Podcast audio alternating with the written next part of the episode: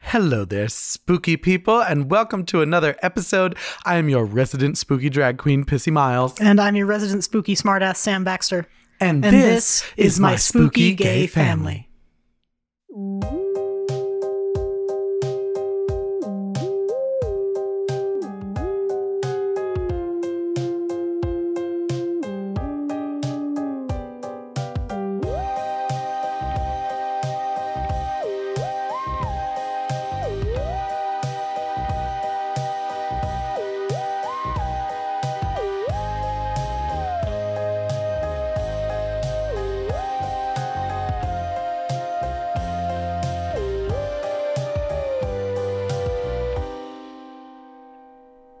Hello, Sam. Hello, Pissy. What's going on? Not a whole heck of a lot. I'm here, as always. That's always your answer. I'm going to assign you a hobby every week that you have to complete one thing and report on it. Well, I'm not supposed to be doing anything this week, but that's almost more exciting. Is it? Yeah, because now you have time to do other more surprising things. You can't be like, well, I worked and that's all I did. Now you have to tell us all the other things you did with your day. It's really just reading. Like, you wake up, you read, and you go to bed. Pretty much. Like Sam Baxter, I'm assigning you one interesting thing to do a day just so that you have things to talk about for the rest of the year. I swear to God. What do you do with yourself? What did you make for dinner last night? We had salmon and quinoa. That sounds disgusting. Salmon? Why? Because Sarah and I like salmon. You like it? Yeah. How do you cook it? I broil it. And that's it? You don't put anything on it? Well, yeah, I put spices and stuff on it. My God, it's like pulling teeth getting you to talk about something. Jesus. What did you eat for dinner? I'm just curious. I was serious. It was salmon with salt and pepper on it under the broiler and quinoa. That's it? Yeah. That sounds so boring. I'm on a diet. What do you want from me? Well, couldn't you put fun things on it? What do you usually dress a salmon with? Usually I do garlic powder and maybe a little bit of onion powder. Nothing crazy, because when you put it under the broiler, if you put some of the spices will burn, so I don't want to use any of the weird stuff. We also have a hickory smoke spice that we get from, the name of the spice store escapes me, but there's one in Westfield and there's one in Peddler's Village in New Hope. Oh, it's the same store? Yeah. Oh, I didn't know that. You're probably honestly closer to New Hope though. Yes, we are. You would think that oh, Westfield is so much closer, I'll just go there. But it's when I really think about it, I'm it's probably closer to just go to Peddler's Village. Probably, yeah. But, we use that on the salmon sometimes. But again, that will burn if I put it under the broiler, so. Mm. Could you just throw it on in the last 2 minutes? I guess I could, but that's more effort than I wanted to put forward last night. But you like to cook. I do like to cook. What's your favorite thing to cook? I was tired last night. I couldn't do it. I don't know what my favorite thing to cook is. It's actually kind of funny because this answer is weird, because I don't like eating ribs, but I love cooking ribs. How strange. Why do you like cooking them? Because I get to pull out my smoke chips and keep the grill on for 6 hours. Mm. On just a low heat. Yeah, and it's just it's a lot of fun for me, and I make my own barbecue sauce. So it's out of what? It's ketchup and molasses and some spices. I think molasses would literally kill me. Probably. But it sounds delicious. Yeah, no, it comes out pretty good usually. I've never made barbecue sauce. It's really hard to find a good sugar-free barbecue sauce. I would imagine, because you want the sugar in the barbecue sauce so it gets that nice crust on it. Yeah. Yeah. Yeah. Diabetes is no fun, kids. Don't do it. I give it a 1 out of 10. I could make you dry rubbed ribs. That would probably be good. I hate dry rubbed anything. Oh, I'm sorry. It's just it's so dry. It's toast. Toast, I say no. I hate it. It's like everyone's like, oh, you could do this thing. You could do the most delicious chicken recipe. You could have barbecued chicken. I'm like, that sounds delicious. What's in it? And they're like, well, it's sugar and then just carbs. You just put carbs on the chicken and then you grill it in, and the fire is lit with carbohydrates. And then you throw sugar on the fire and it coats the chicken. And I'm like, okay, good. So how would you modify this for a diabetic? And they're like, well, I could make you a dry rub. It's like, shut the fuck up. Nobody wants your dry ass chicken. See, I like dry rubs. I hate it. It's so gross. It's okay. I actually like dry rubbed ribs better than the ones with barbecue sauce on them. But again, really? I don't really eat ribs that much. But they're so like unsatisfying. They're so like just, it's just meat then. Yeah, but the meat tastes good. And you still have the experience of like tearing it off with your teeth, which I'm told dry rubs enjoy. Tend to be so salty. See, mine is usually more garlic heavy. Even then, it's like it just feels like you've like a dry rub to me always tastes like you dropped it and didn't want anyone to know. Like that's what dry rub tastes like to me. Every dry rub is just like, shh, 5-second rule. Like, but you did it like on the driveway, not in the kitchen. You dropped the package as you were getting in the car. It hooked around the exhaust pipe and you dragged it home. And then you were like, well, we'll call it a dry rub. See, I like dry rubs, but it's mostly because I make up my own. And I like playing with the different spices. And I have fun making it, so I think I enjoy it more. I would like a dry rub if it was added to a barbecue sauce. That's fair. And then you could like not make it a dry rub. It's just a barbecue sauce with flavoring. I mean, you could also just put the spices in the barbecue sauce and skip the dry rub. So. But that's what I'm saying. Like at that point, just turn it into a spicy barbecue sauce. If you're listening and you know a good sugar-free barbecue sauce, now's the time to let us know because I'm literally having a meltdown. I wonder, like, there has to be something you could use to replace the molasses. I mean, there are like, you could probably use brown sugar.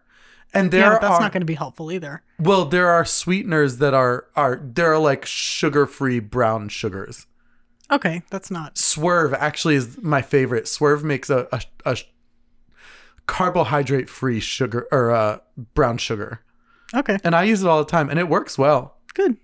Maybe that's what I'll do. I'll make my own barbecue sauce with brown sugar and sugar-free ketchup. Yeah, so that's my deal. I don't know what I like to cook the most. I really do love making shepherd's pie. I also really, really love making meatball parm. Mm-hmm. One of my favorite things to do is just make meatball parm in a skillet. And then I don't even like put it on sandwiches. I just like eat the meatballs and cheese and tomato sauce and pray that my body doesn't just like lose its fucking mind. It's kind of impossible. Do you make your own tomato sauce?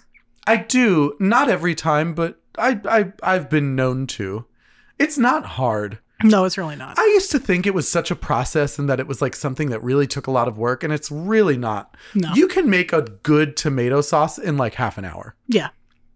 And then you get into the like, oh, my grandmother cooked it for 8 hours over a low heat. And it's like, that's fine, but you can make your own tomato sauce in about 45 minutes if you really want to. Yeah. And it tastes good. It does. Not even like objectionable in any way. I don't add sugar to mine. I know that a lot of people do, but I do not add sugar to mine. I've done it without. I don't really. I'm not offended by it. If you add sugar, I like it. If you don't, I like it too. I like it more when it's like basil heavy. Mm-hmm. That's really what I like. I like the kind of fresh taste of the tomatoes and herbs. Okay. I like fresh basil. I like fresh oregano, sage I really like in my tomato sauce, mm-hmm. Thyme, rosemary. Those like really earthy herbs are what I like in my tomato sauces. No parsley though? I can do parsley, but parsley becomes overwhelming very quickly to me. That's I don't fair. Know why. Basil tastes fresher to me. Basil. Don't they call it basil in England? I mean, probably because that's how the name is pronounced. But like the proper name is basil, and then the herb is basil. I think so. That's what I'm going with. But I could be wrong. This is a riveting conversation. We're doing real well so far.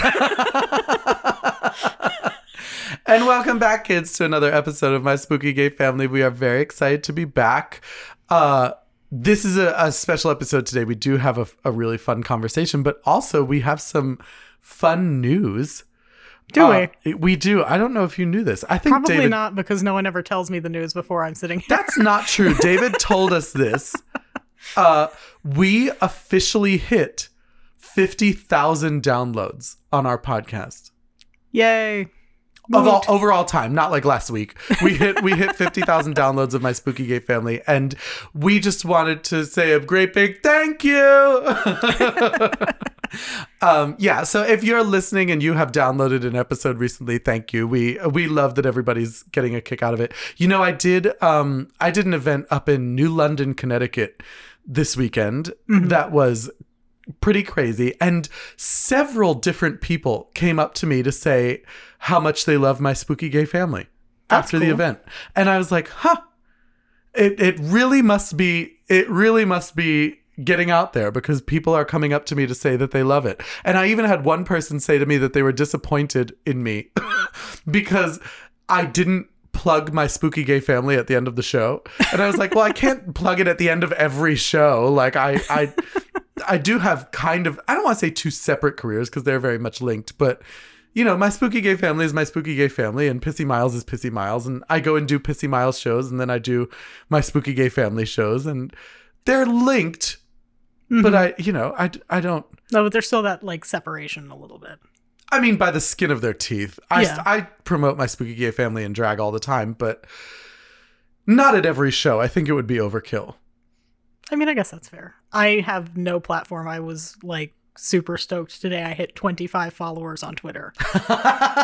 On my personal Twitter account. Your personal Twitter account. What do you tweet on your personal Twitter? Writing stuff mostly. Like memes?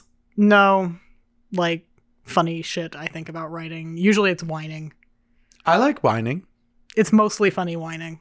If you're a listener, go find Sam Baxter's personal Twitter account. What is your Twitter handle? It's SBBax with 2 X's. SB as in boy. Yes. Bax. Mm-hmm. BAXX. Yep, that's it. Go follow right now. We'll wait. You can also find me if you look through My Spooky Gay Family stuff, because it gets tagged. Yeah. I have a Twitter. I really don't use it, if I'm being honest. I don't find I have a reason. And you would think I would, because a lot of what I post on like Facebook is just like one-off jokes, and it would be just as easy to post them on Twitter, but I just don't. Twitter as a platform is confusing to me. Why? I don't know. It just doesn't resonate with me. I think it's because I had Facebook first, and Twitter seems so expansive and kind of useless to me. Does that make sense? Yeah. I guess it does. I think I enjoy it because I'm watching strangers, and I'm not like watching my cousin post racist shit. Like, why do your cousins do that? No. Mine do. My cousins do that. I'm surprised that yours don't.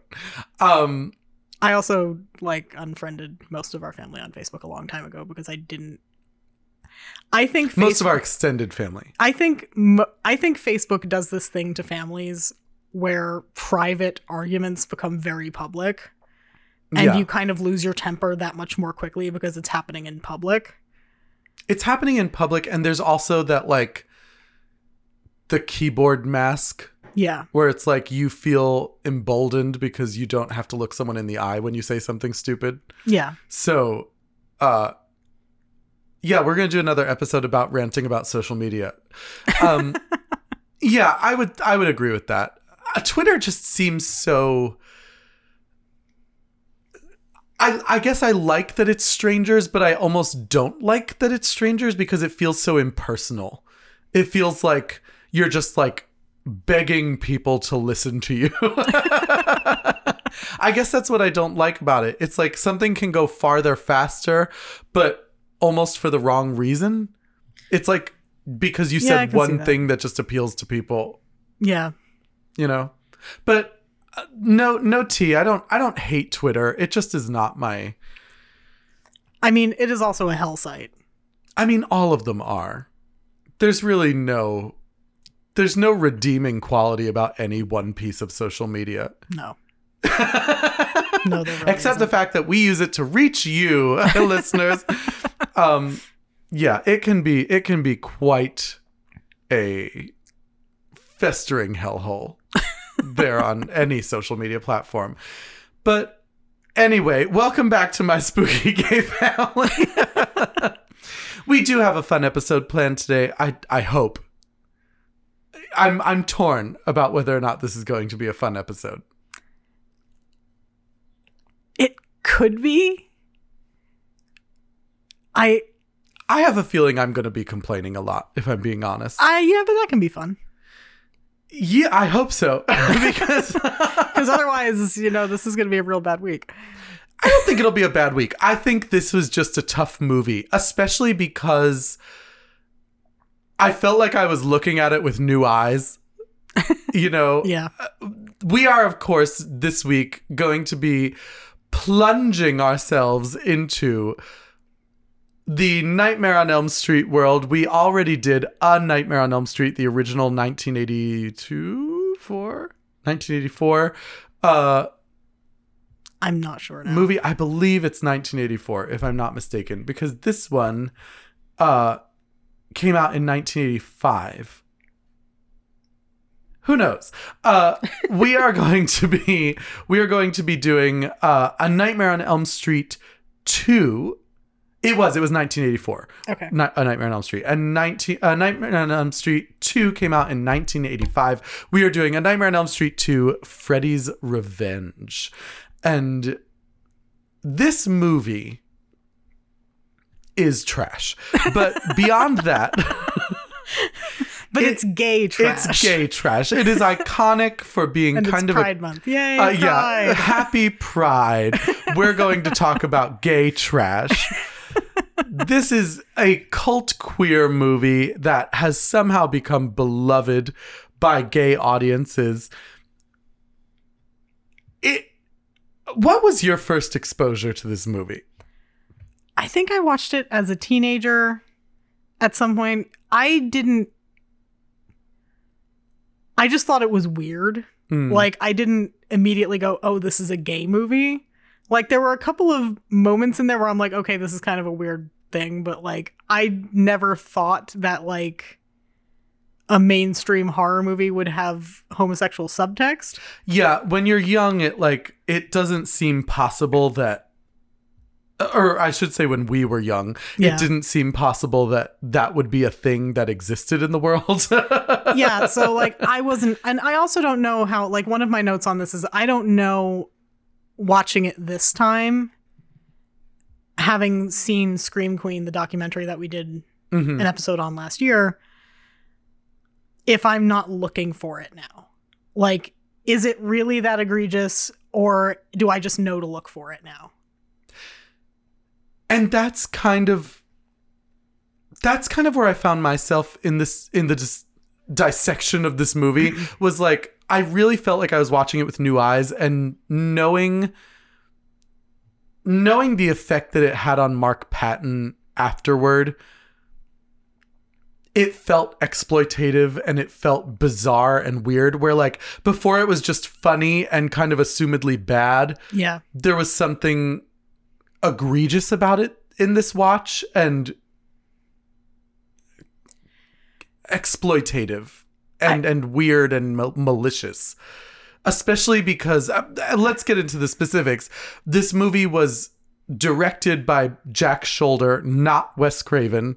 Yeah. And it was written by David Chaskin, who is a walking piece of shit. So yeah, that was kind of like I spent the whole movie picturing that guy. Me too. And like watching it, going like he wrote this and he's still insisting that this wasn't his fault. Like, he's saying it's Mark Patton's fault. Like, Mark Patton's fault. Like, and that's like, insane. Like, and the thing is, like, then you look at someone like Jack Sholder and it's like, well, what was your role in all of this? Because that was kind of, I feel like he was kind of exempt from the whole Scream Queen criticism. Yeah, he was criticism. Like completely absolved of it. And like, I don't think that he should have been, because like, not for nothing, like, at the risk of sounding offensive, like when Jesse screams in this movie. Oh, you know what? Kids, we're going to take a quick break because my pump is letting me know that my blood sugar is low. So we're going to take a quick break and come right back. Hold that thought. Okay. Hold that thought. We'll be right back.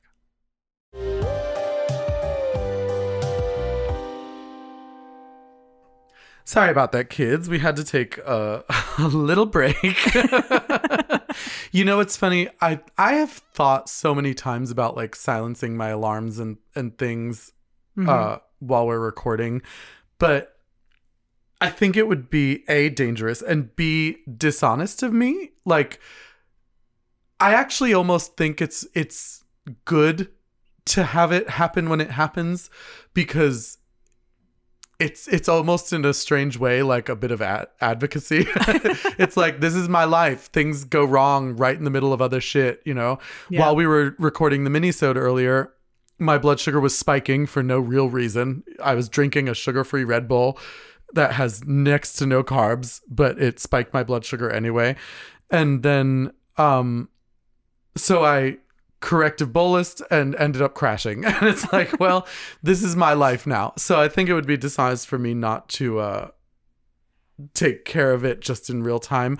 So apologies for the break. You were talking about Jack Sholder. Well, I'll let you get back into it.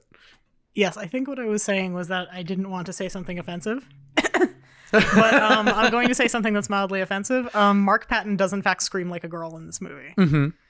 And I think Jack Sholder is directly to blame for that. I agree. Because any director that didn't want this to come across as kind of gay would probably have told him to butch it up a bit. Well, and you know, I've never read the shooting script, so I don't know. Maybe it says he screams in a high-pitched voice.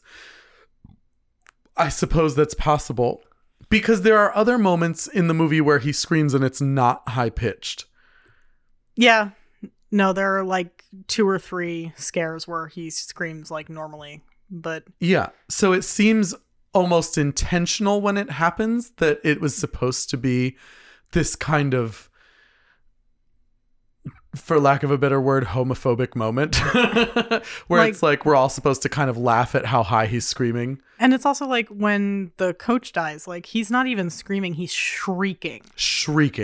Like it's shrill, it's high pitched, like it is shriller than I have heard women scream in other movies. Yeah. So it's like, you can't tell me that this wasn't fucking deliberate. Yeah, and I don't think it was Mark Patton's choice or fault. No, I agree. I don't think it was either.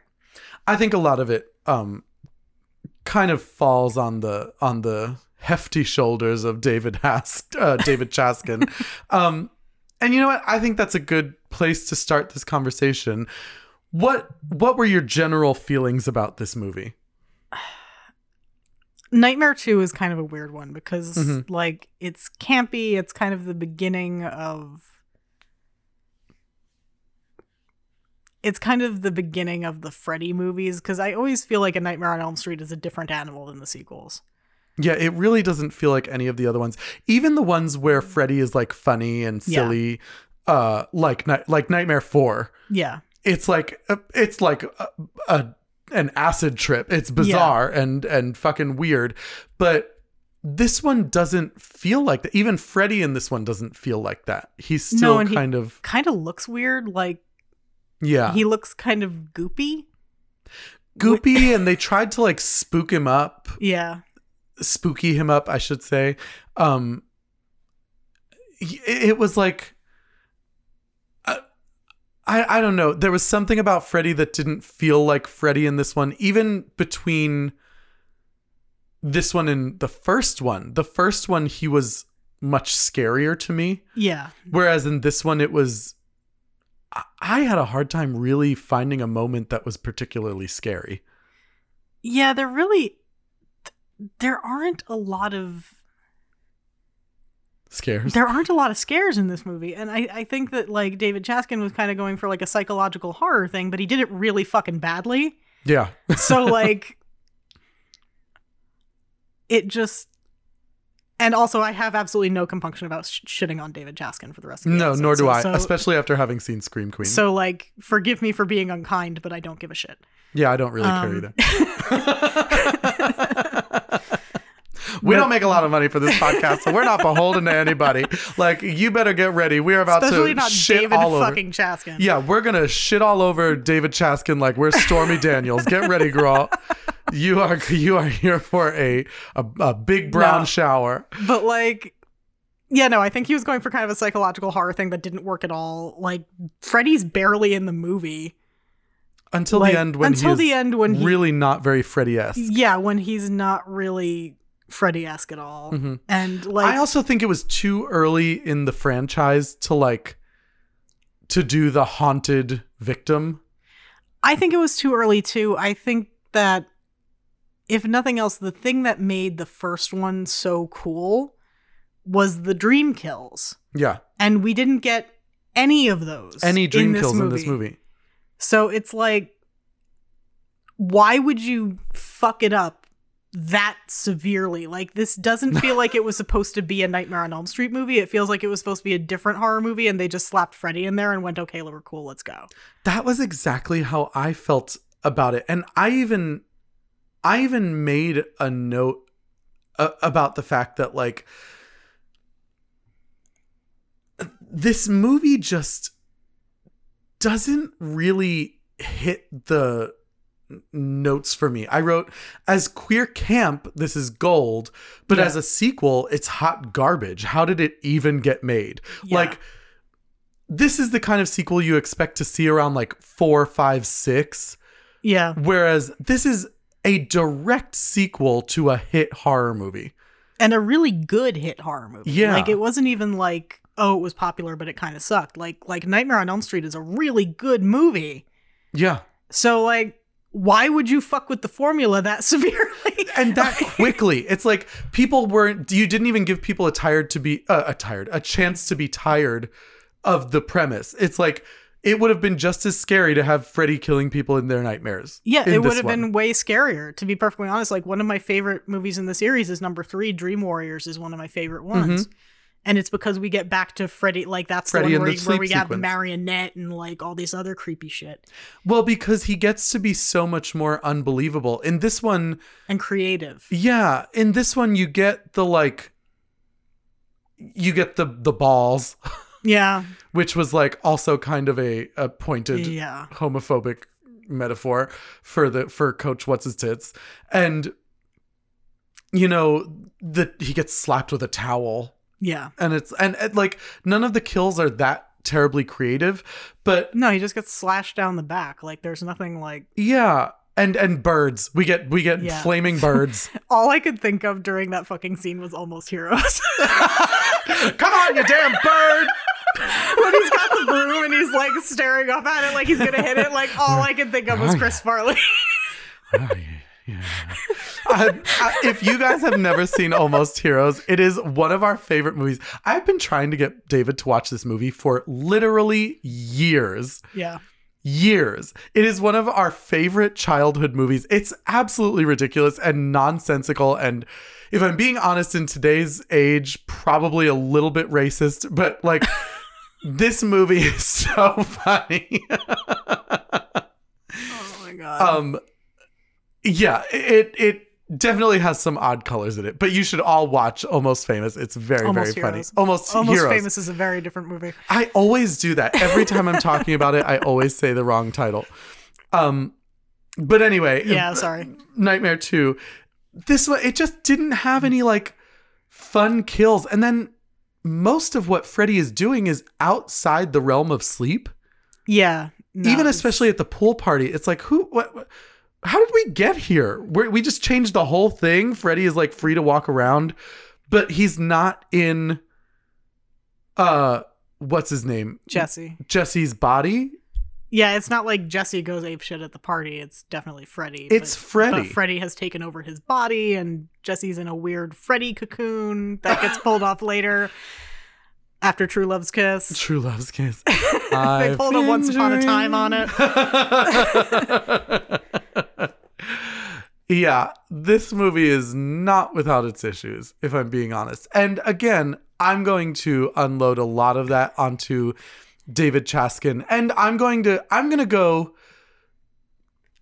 80-20 on this. I'm going to say 80% David Chaskin and 20% Jack Sholder, because Jack Sholder can't rewrite the script, but he is at the helm of this, like, this boat that is riding directly into a tidal wave. Yes. And it's like, he did not turn around. He just Captain John Smithed his way right into this shit.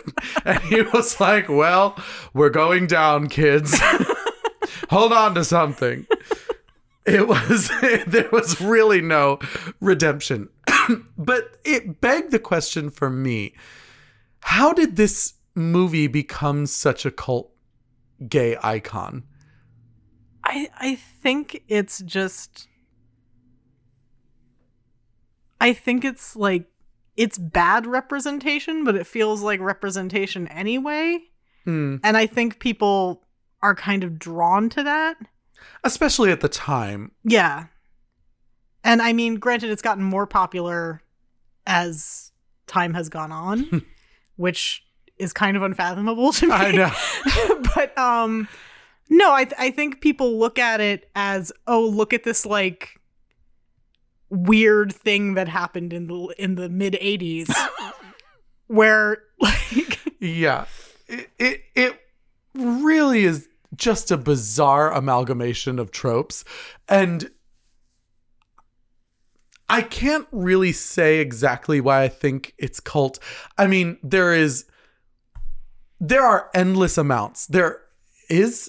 endless amounts of homoeroticism in this movie. So yes. For that reason, I see why it became such a queer cult movie. Yeah. But you would think the homophobia would balance that out. But again, we've had this conversation about how like it was just a different time. Watching movies then, it was like there was homophobia in everything, you know. Yeah.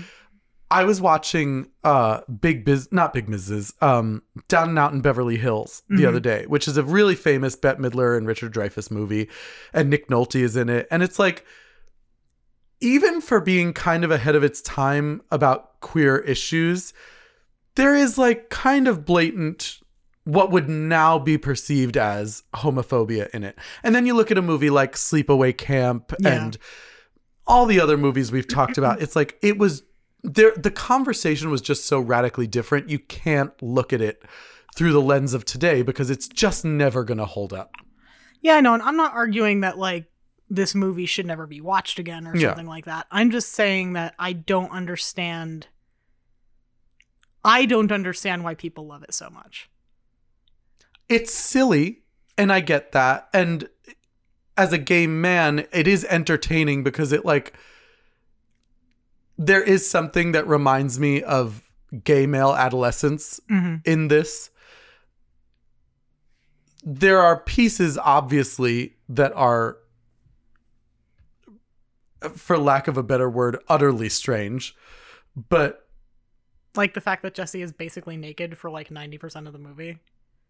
Oh, that is not at all something that bothered me.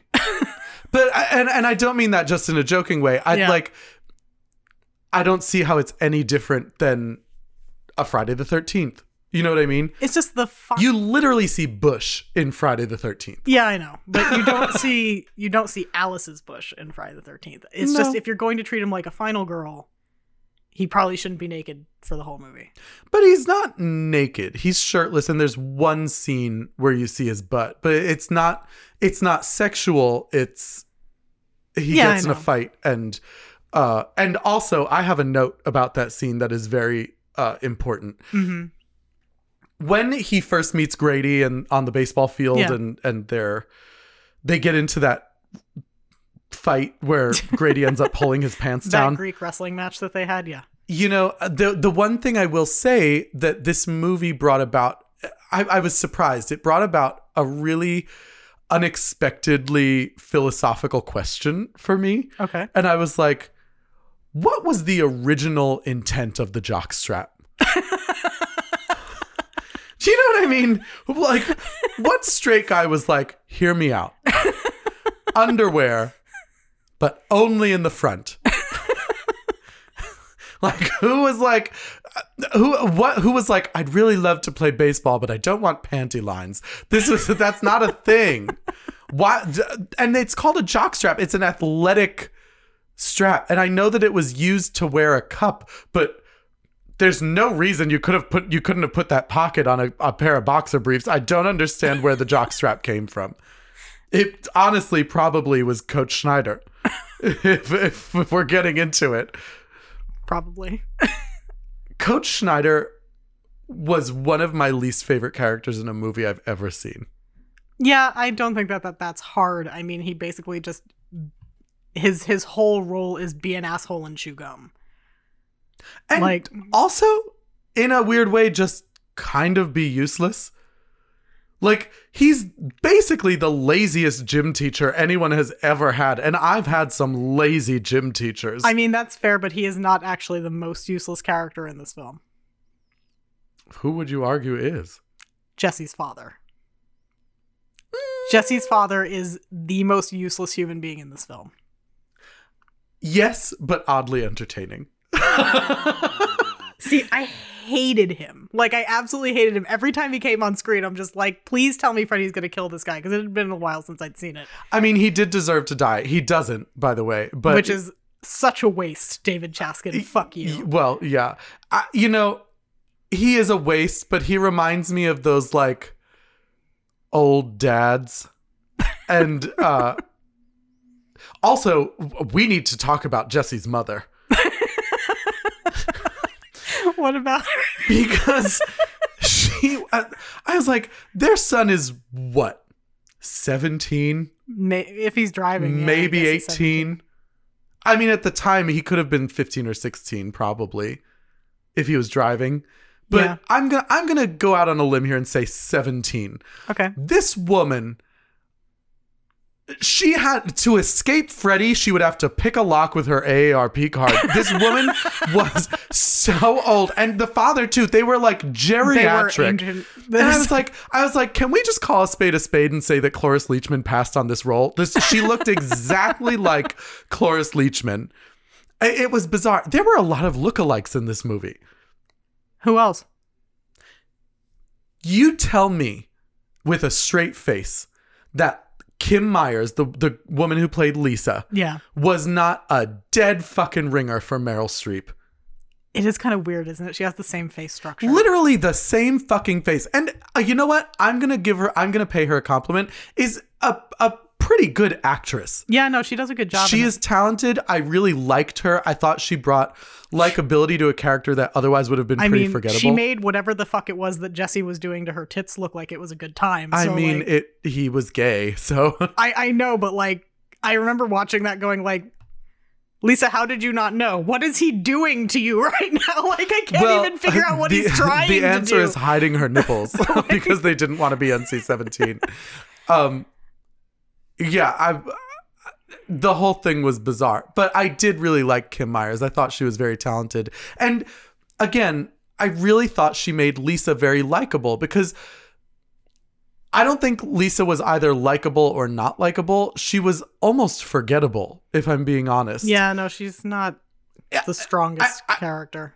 And I don't mean that she was. I mean that she could have been, were it not for Kim Myers, who I thought was a very... talented actress who brought a lot of nuance to an otherwise pretty poorly written character. And it's like, Lisa's even kind of the hero of this movie. Mm-hmm. And like, the writing for her is just so fucking flat that it's like, how am I supposed to believe that this bitch is like the one who's going to save the day? Like, I mean, she is a pretty strong character when it really gets down to brass tacks. You know, she's the only person who actively attacks Freddy. Yeah, but like those stabs were, what was that? That was like... Well, I think this is more a testament to David Fatkin's writing. He wrote this, he was trying to write a moment where it was supposed to be her battling with the idea that it was Freddy attacking her, but it was somehow also Jesse's body. Yeah.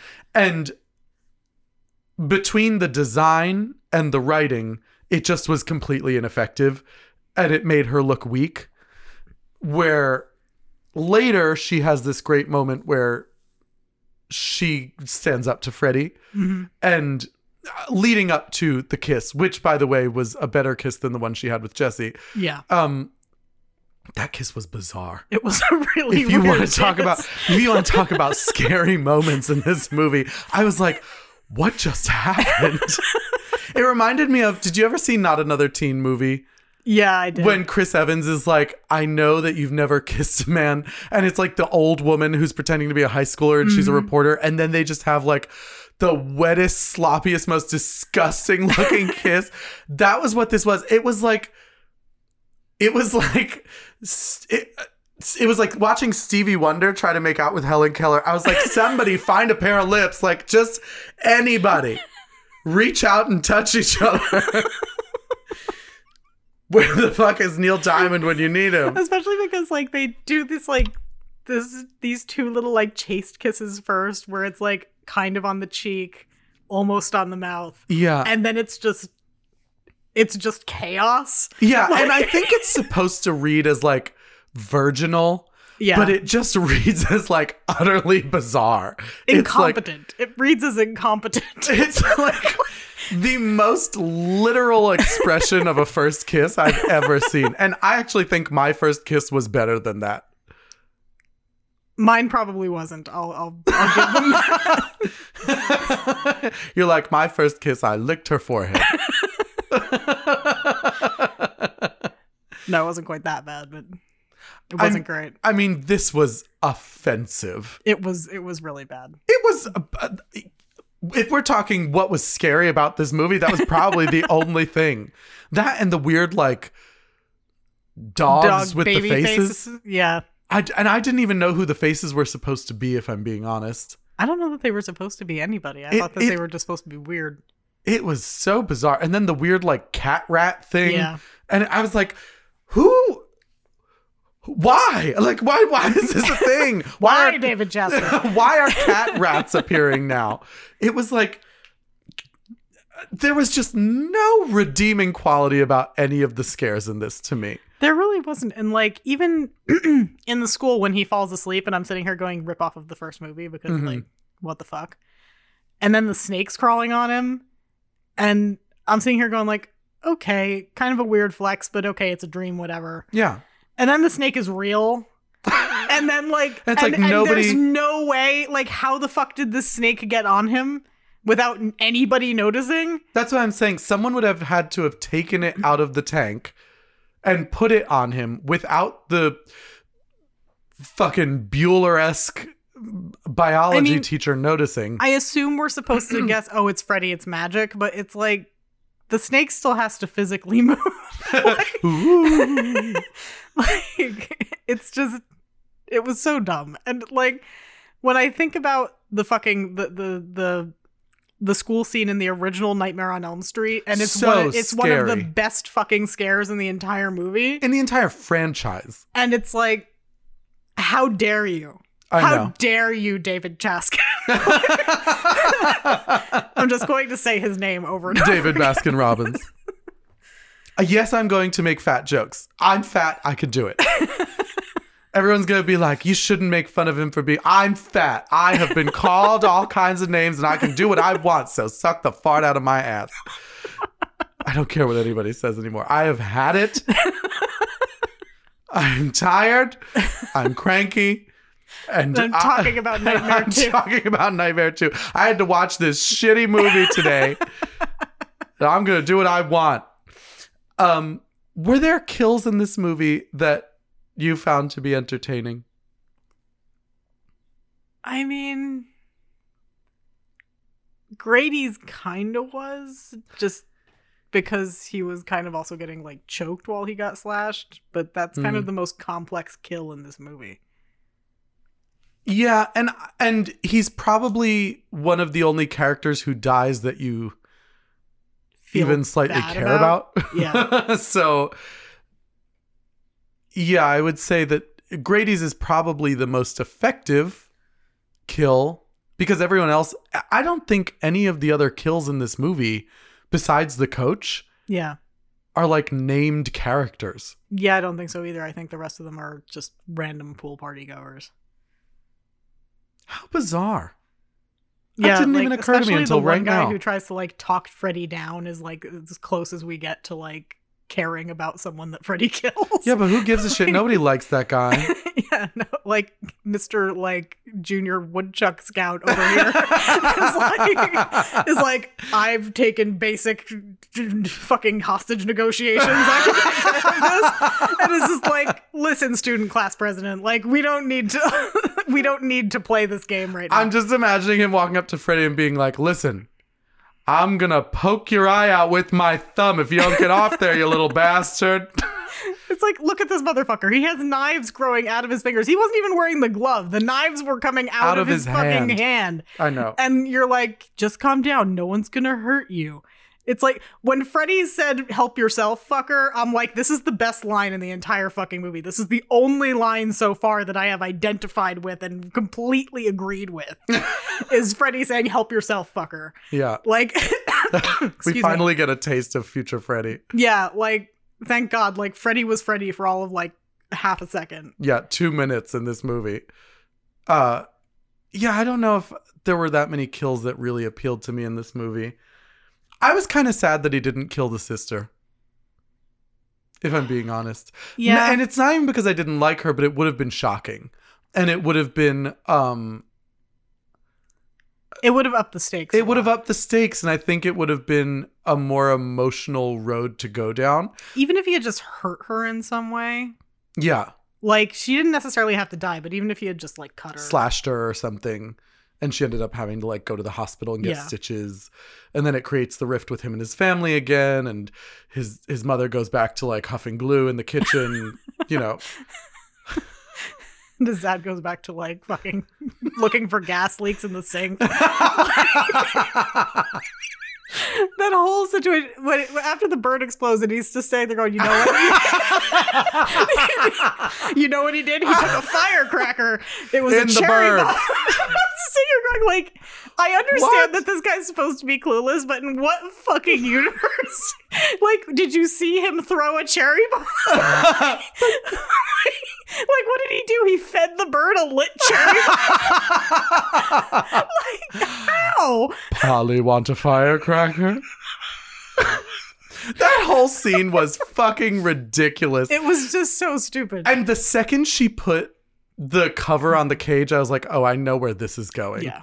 And then the cage starts shaking and they all start like looking at it and they start walking toward it. And I was like, can you just let the birds get freaky? Leave them alone.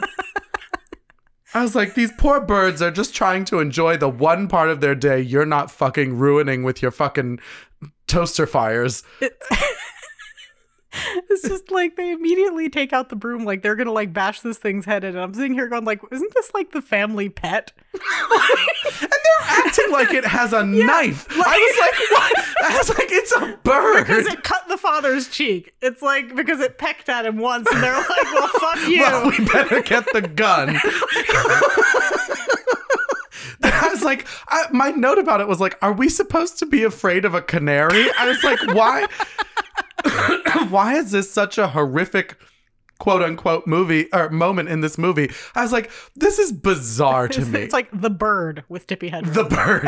The one bird. The one singular bird. One singular bird. He's doing a production of A Chorus Line. They interrupted and he was like, I don't want it. This was my moment. No, but yeah, the dad is fucking useless and I hated him and I really wanted him to die. He is useless. And honestly, I think the most unlikable thing about him is early on in the movie, he reminded me of Mike Pence because he calls the mom mother. Did he really? He did. I missed that. And it actually confused me because she looked so old. I thought she was supposed to be his mother and she was the grandmother. And I was like, no, I think she's supposed to be the mom. And it was very confusing because he calls her mother. And when I realized it was just the mom, I was like, ugh. Like, what in the Mormon tabernacle choir are we watching? How horrific. I was like, this is some Handmaid's Tale bullshit, and I am not here for this. You know, we've ragged a lot on this movie. Yeah. But there are some things that I did like about it. Okay. Did you have anything you liked?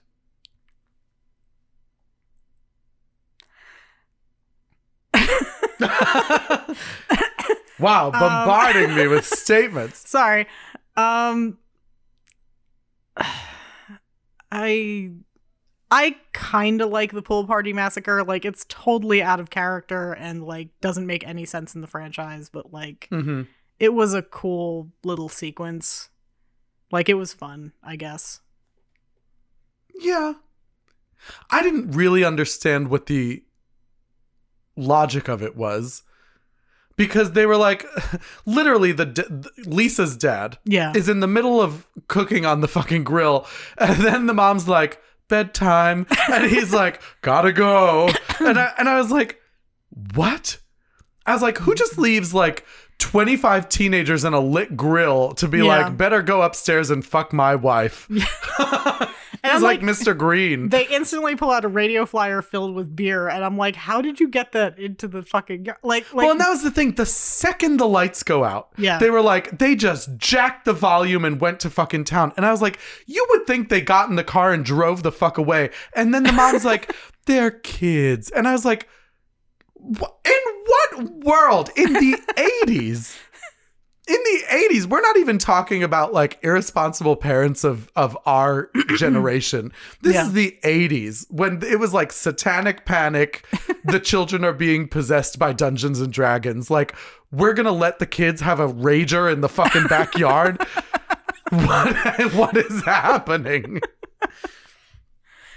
No, it was dumb, but at least Freddy got his body count up a little bit. Like, I mean, he needed to, because like no one was going to bed. Yeah, no one was dying. No one was sleeping in this movie. It was like... I was having a daymare. Like, nobody went to bed. I don't think anybody even slept in this movie. I don't think Lisa went to sleep at all, because you would think at some point Lisa would have had a Freddy nightmare. She just takes caffeine pills 24 hours a day. She hasn't slept in 16 years. They're like, she never goes to bed. She's a vampire. This is like, I'm an automaton. I am a robot from the future. A robot. There were some things I liked. I will say, I really did like Mark Patton in this movie. I did too. I found him to be an enjoyable final boy. For what he was fucking given. Yeah. Like, he did a great job. And to be fair, he was attractive. So, like, you know, all the shirtless scenes and the pants coming off, I was like, okay, I'm fine with this. And, like, even the scene when he's dancing in his room and doing that bizarre nonsense was, like, humping at least his dresser kind of... Yeah. Like, at least it was kind of fun. Yeah. It was silly. And I think, again, in the wrong hands could have been... even more bizarre. Yeah. But because of Mark Patton was made likable. Mm-hmm. I think he and Lisa are the Kim Myers are really the redeeming qualities of this movie. And obviously Robert Englund, you know, Robert Englund is for the whole like 20 seconds that he's in it. Yeah. Yeah. And he does a great job with what he's given, considering David Carol Baskin is giving him nonsense. Yeah. But I think discussing Mark Patton really brings about the rest of the conversation that needs to be had about this movie. There is blatant homophobia in this movie. And I was like, David Chaskin is either just like a fucking turd, like a blob of fat with glasses, uh-huh. or he is a fag and a half. Like, there is no in between. I really don't think there's any way of explaining this movie without some kind of explanation like that. Yeah, because like it's kind of weird because like you were saying you think that it's kind of a weirdly accurate representation of gay male adolescence. It's I don't know if I'd say accurate, but there are reminiscent of. There are moments that mm-hmm. felt I wouldn't say genuine, but not outside the realm of playful in like Hollywood land. Okay. You know what I mean? Yeah. I guess that's the best way I could put it. That makes sense. But that said, it is fucking garbage most of the time. You know, it felt a lot like they were poking fun at this like scrawny kid. And like it this whole movie felt like someone wrote fag on his locker to me. Yeah, pretty much. You know, the dance in the room, though fun and silly from a camp perspective, when you're looking at it just in terms of this being a horror sequel, is like, what was the intention here? I mean, I'm sure it was just supposed to be kind of a playful moment, but like it comes across so strange. Like, but even the thing with him going to the gay bar. Yeah. I really don't even, if I'm being honest. Well, it's supposed to be an S&M club. Well. The fact that there are dudes kissing each other. Yeah. Like, yeah. And the thing that I found to be strange is, I didn't really understand why he went. Yeah, he just kind of wandered there in his pajamas. And happens to walk in to Coach Schneider. Yeah. And it's like, there had already been the joke that, what's his name, Grady made mm-hmm. about, you know, Jesse being his type. He likes scrawny boys like you. And then all of a sudden, fucking leather daddy Schneider brings Jesse back to the school to run laps because he ran into him at an S&M bar. Yeah. And then takes out a jump rope right before all the balls start shooting at him. And I think my note is just, what is that jump rope for? And since when is Freddy in the business of stopping child molestation? Like, number one. And number two, Freddy's it's like, I want that body. So no, that's not the one. Yeah, the whole thing just felt like it was playing into the stereotype of gay men as pedophiles and gay men as predators and as being evil and malicious and uncaring. It really read to me a lot like David Fuckskins was just really hammering home his homophobia in this scene. That scene, I think I found to be one of the most disagreeable and offensive to me. I think that's fair. I think it was also kind of weird during that scene that like while Schneider is being murdered, like Jesse's taking this like really long shower that we keep cutting into. And it's just like, I remember sitting there watching it going like, this looks like something you would do with a final girl. Like this looks like something you would do with a female lead in a horror movie. How do you mean? Because you get that shower sequence from the shoulders up, like never mind the fact that Jesse's shirtless for like 90% of this film. Like we don't during that shower scene, I think, see anything below his shoulders. And like, well, once he gets the glove, you do. Yeah. But it just seemed to me that it was such a feminizing way to shoot it. Depict him. That it's like, how can this not be intentional? I hadn't really thought of it that way. It was very feminizing. And in a strange way, something that just occurred to me that I hadn't really thought about before was the fact that like, you can look at this from a feminist perspective and say, well, Lisa is the hero And that's a good thing. Yeah. But if you're looking at it in the through the lens of 1985, yeah, you've stripped Jesse of his masculinity, and he becomes the damsel in distress. Yeah. And like, listen, there's nothing wrong with men being feminine. No. Like, there's absolutely nothing wrong with it, but in this context... it's within the context of the rest of the movie. In this context, it's supposed to be emasculating. Yeah, and that was how it felt to me. Yeah. So, this is where the vehement hatred of David Chaskin comes from. There is a lot of, like, just kind of blatant fuckery. Yeah. In this movie that I found to be really disagreeable, especially with regard to the treatment of Mark Patton. And, you know, a while back, we're talking quite a while back, we had our amazing friends Tyler Jensen and Roman Camienti on the podcast to discuss their documentary, Scream Queen, My Nightmare on Elm Street. And it is an entire documentary that they did about the homophobia in this movie and the repercussions that this movie had for Mark Patton after the production of this movie. Mark Patton felt victimized by this movie. He felt blackballed by this movie. He was perceived as gay by studio executives and was kind of considered uncastable. It brought his career to a screeching halt. He was made fun of. He faced backlash. It was like...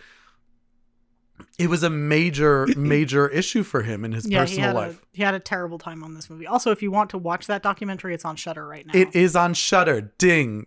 We wish we were getting a check.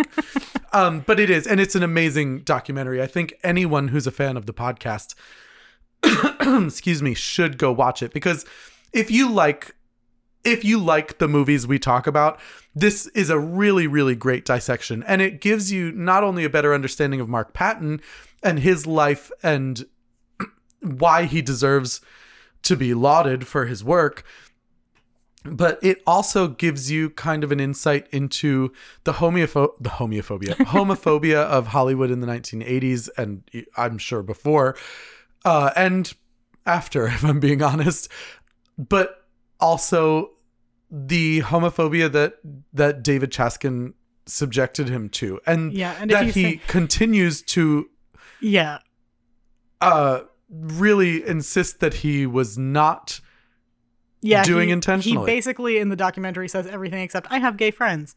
Yeah. But like he took no responsibility for like if you want to know why we've been shitting on David Chaskin for an hour, go watch this documentary. Yeah, go watch Scream Queen. It is a perfect explanation for why this movie is so troubling to us. That said, if you don't look at it through the lens of this movie is homophobic, if you look at it through the lens of today, it is a little bit easier to enjoy in a strange way. Yeah, I guess I can see that. Because if you can know that Mark Patton went on to find joy and to be celebrated for this movie and to actively partake in events related to this movie now and is finally getting the recognition he deserves for it, it makes it safer to look at this as just a camp weird movie. And in that light, it is a little bit easier to enjoy for me. Otherwise, it's pretty difficult. I think my problem is that it's not even a good Nightmare on Elm Street movie. That was my biggest complaint, like, besides the homophobia. Like, seriously, if you take everything else out, it's just not a good Nightmare movie. Yeah, it's not a good sequel. No. It really takes all of Freddy's power away. It takes away everything that made Freddy so scary in the first one, because the fear in Nightmare 1 was that everyone has to go to sleep at some point. You have to go to sleep, and he will be there waiting for you. Yes. And it's like, that was just not done at all in this movie. It was attempted because you have Jesse saying, if I'm stirring, if I'm whatever, blah, blah, blah, to Grady, he was like, just wake me up, just wake me up, just wake me up. And it was like, but it kind of didn't matter because he got him while he was awake. So it's like, what's the fucking difference? Yeah, it was really just to have the don't fall asleep line. Like, that was really all it was. And for no reason. It was not effectively done. So I'm going to say David Chaskin is not only homophobic, but he's a bad writer. Your script is bad and you should feel bad. Basically. And I think you just named the episode.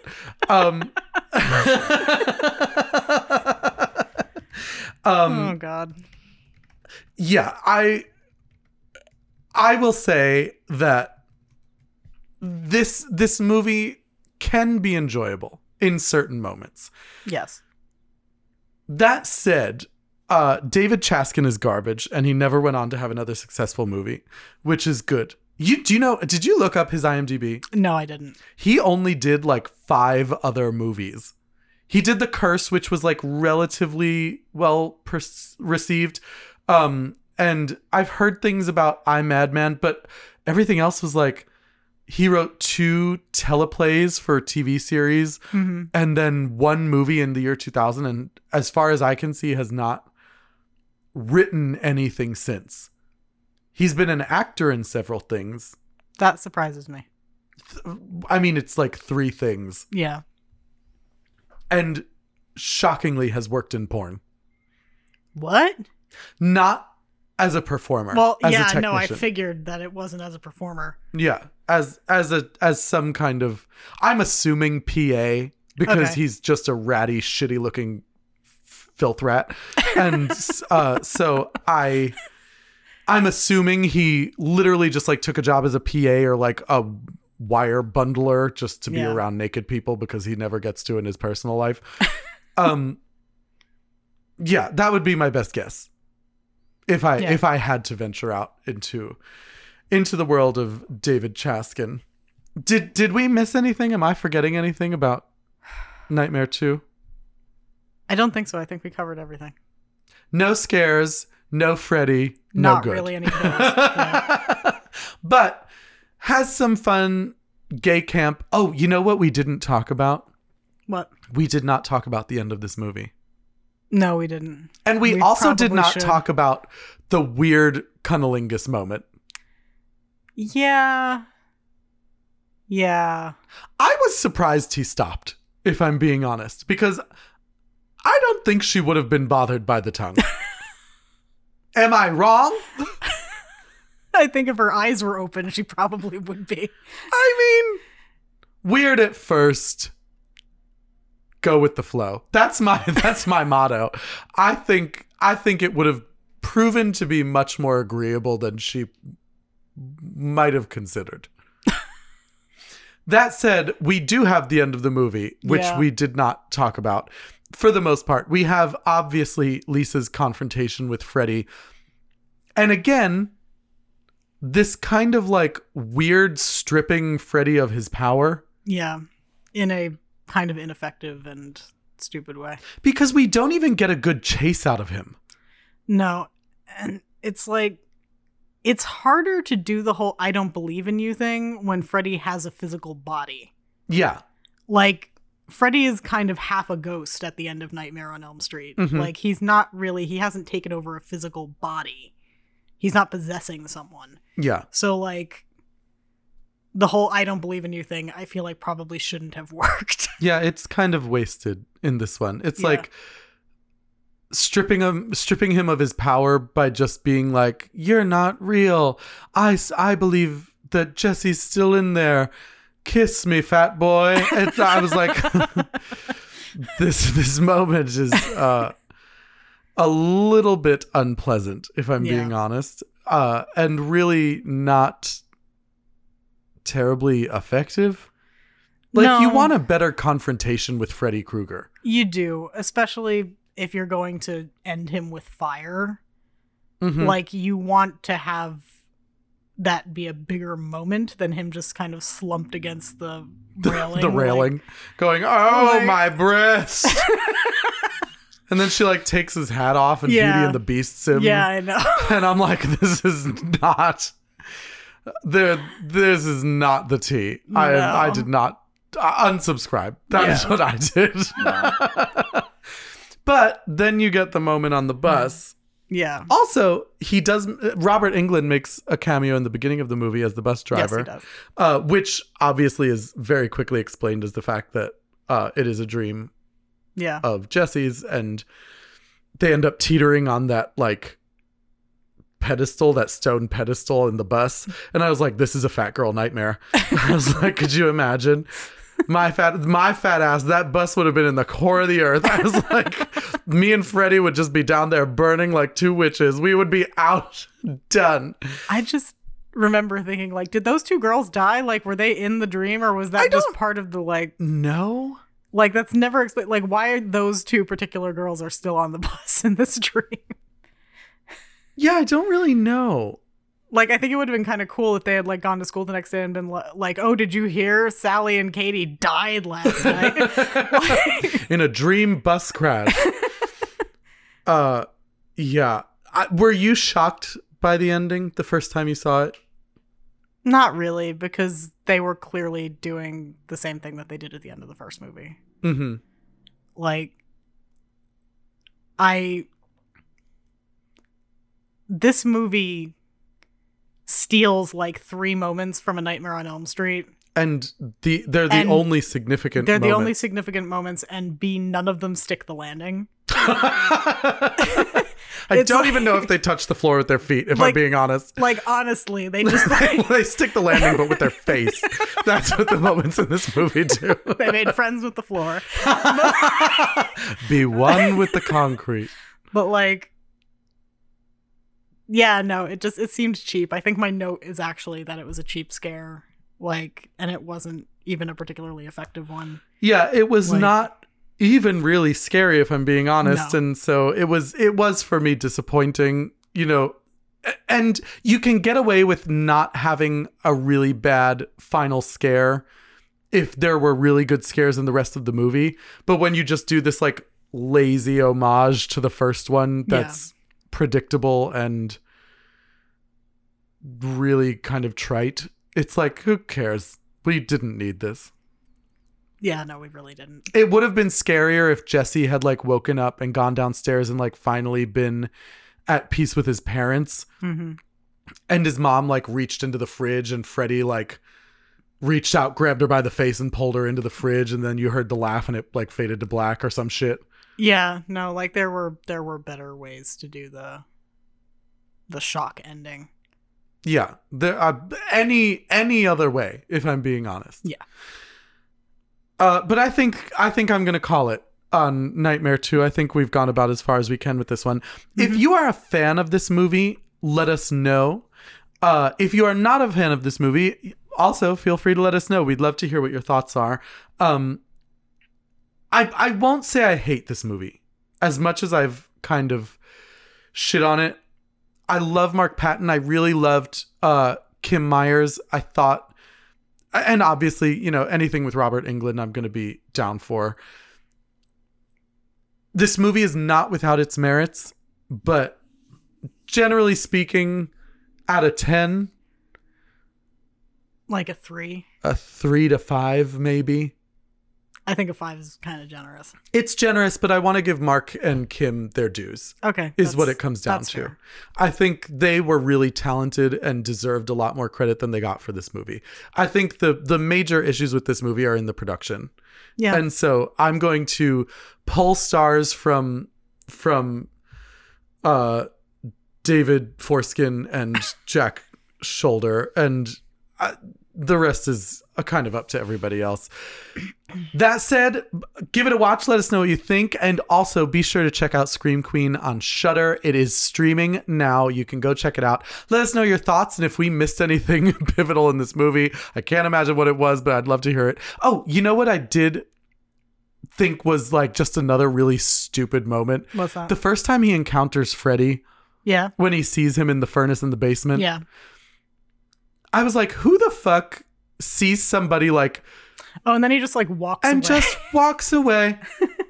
And then goes downstairs. I was like, this is fucking ridiculous. And David Chaskin should just be punched. There is another nope moment in this movie that I actually found pretty funny. It's when he opens the door and the little girl is doing the nursery rhyme, and then he just slowly shuts the door. And I'm just like, to be fair, that's probably what I would have done. No, thank you. No, thank you. Like she was a Jehovah's Witness. I don't want it. I don't need it. I don't want it. That is the 2,000-year-old man. You're welcome. That said, yeah. We hope you enjoyed this episode. Please let us know what you thought. Send us your questions, comments, and concerns at spookygayfam@gmail.com. And that's it for Nightmare 2, Freddy's Revenge. So until next time, stay spoopy and remember. Hey, Grady, you remember your dreams? Only the wet ones. No talking. My Spooky Gay Family features music by Nate Walker, artwork by David Alon, and this episode contains clips from Nightmare on Elm Street 2, Freddy's Revenge, distributed by New Line Cinema 1985. Please subscribe on iTunes, leave us a nice message, and follow us on Facebook, Instagram, Twitter, and Patreon.